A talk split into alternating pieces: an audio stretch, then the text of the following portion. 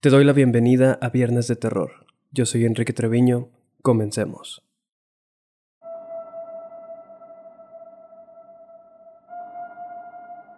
A lo largo de las últimas décadas, el Internet ha ido ganando terreno y se ha apoderado del título a la fuente de información más utilizada de todo el mundo. Es casi imposible imaginar nuestra vida sin nuestros teléfonos, nuestras computadoras, tablets, sin redes sociales o sin servicios de streaming el Internet es un lugar inmenso cuyo tamaño es simplemente incalculable.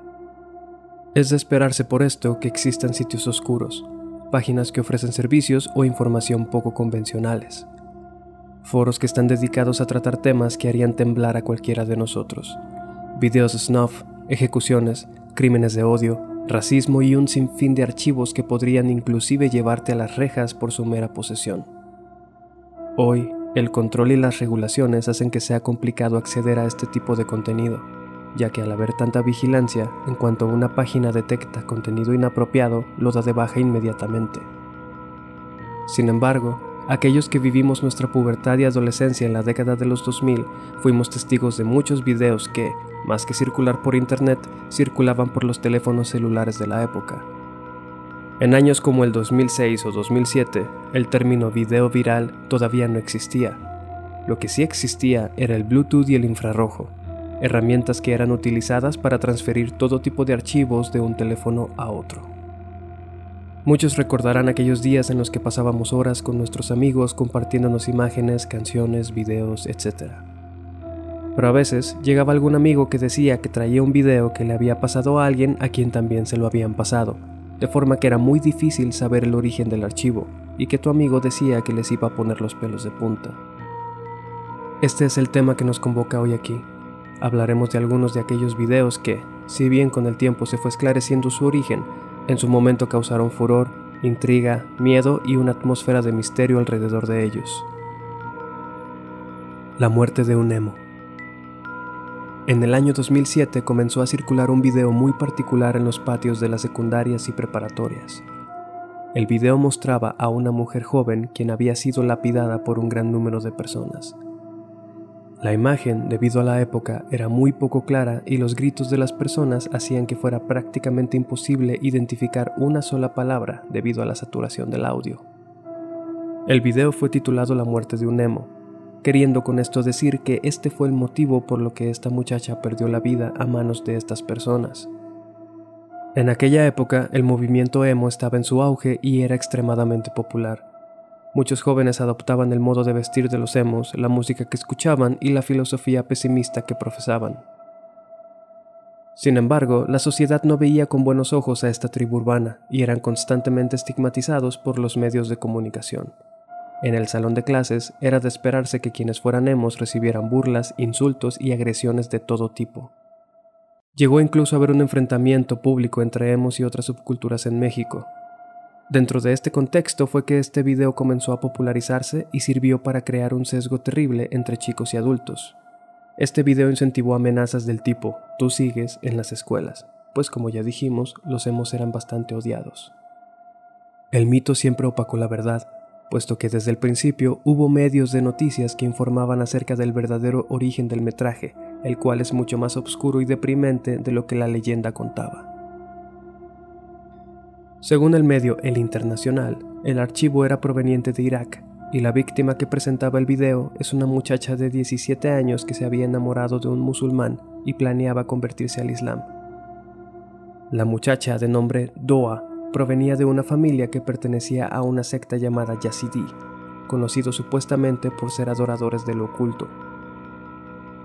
Como bien sabemos, en ciertos lugares de Medio Oriente la religión juega un papel esencial en la vida de las personas, por lo que la decisión que había tomado Doa fue vista como una traición entre su familia y otros miembros de la secta, y dejándose llevar por el odio, terminaron por cometer una barbaridad.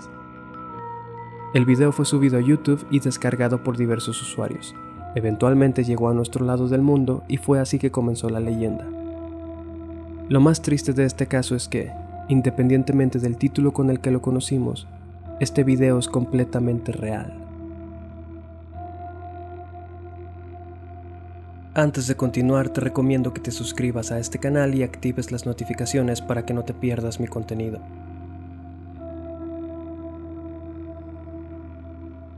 Obedece a la morsa. Este es posiblemente uno de los videos más populares en toda la historia de YouTube. Causaba mucho miedo y terror entre los que lo veían, o cuando menos una sensación muy extraña de intriga y ansiedad. En lo personal este video me provocó pesadillas por varias semanas y me causaba mucho miedo tan solo pensar en él. El video en cuestión presentaba varias escenas.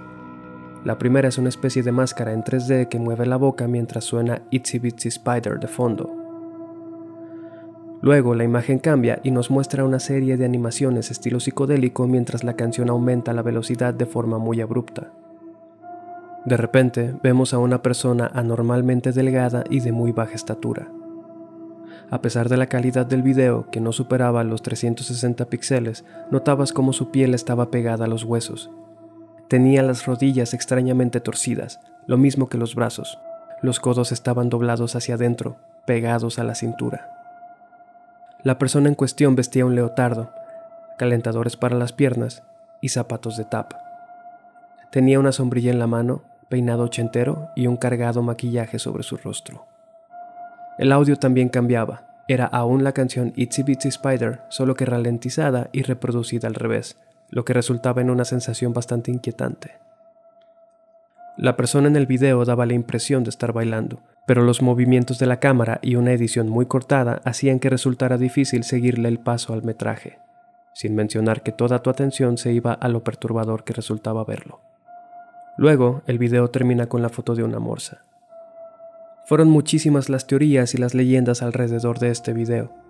Uno de los más conocidos era que el metraje pertenecía a una secta satánica llamada la Morsa. Otra decía que era el trabajo de un grupo de secuestradores de niños. Las más paranormales decían que podías morir si veías el video completo. Nada podía estar más alejado de la realidad. Obedece a la Morsa fue el resultado de una maliciosa edición con la intención de generar pánico en Internet. La persona que vemos bailar en el video es Sandy Crisp, una artista transgénero conocida como The Goddess Bunny. Fue una activista por los derechos LGBT en Estados Unidos durante los 80 y participó en películas y videos musicales. Su apariencia se debía a que contrajo polio en su infancia y debido a varias cirugías que terminaron mal, su cuerpo quedó desfigurado de por vida. Sandy tuvo una vida de lo más difícil. En su infancia, ya con polio, tuvo que usar una silla de ruedas y estuvo en casas foster en donde sufrió de abuso físico y sexual. El metraje que aparece en el video es parte de un documental que buscaba concientizar a las personas acerca de la cultura drag, Sandy fue filmada bailando tap para demostrar que era una persona fuerte e independiente.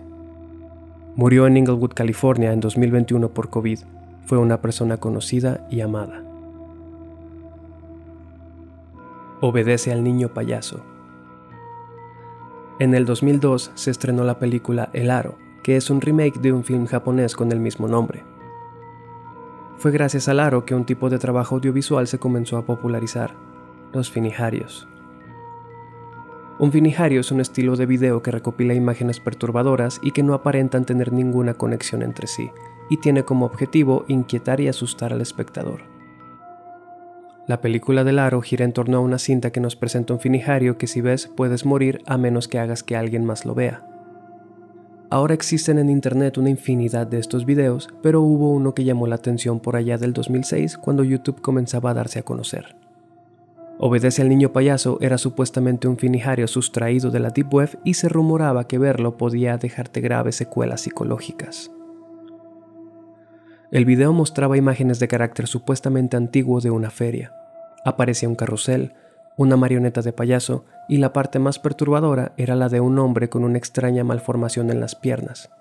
Estas tenían la forma de las patas traseras de un perro, se movía de forma extraña y se sostenía con un bastón todo esto acompañado de una extraña música.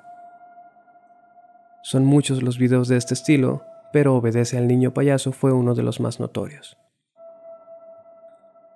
Por último, hablaré sobre uno de los videos de YouTube que también compartíamos por infrarrojo y que más me perturbó a la edad de 12 años. Scary Dancing Clown mostraba el pasillo exterior de una casa. A un lado estaba la cerca de madera y al otro el muro de la casa. Era de noche. Había una lámpara iluminando torpemente el centro de la escena, en la que de repente aparecía una persona vestida de payaso. Había música antigua sonando en el fondo y la persona bailaba con globos en las manos. Nunca se confirmó nada realmente, pero hubo rumores de que esta persona había cometido diversos crímenes y le gustaba hacerlo disfrazado de esa forma.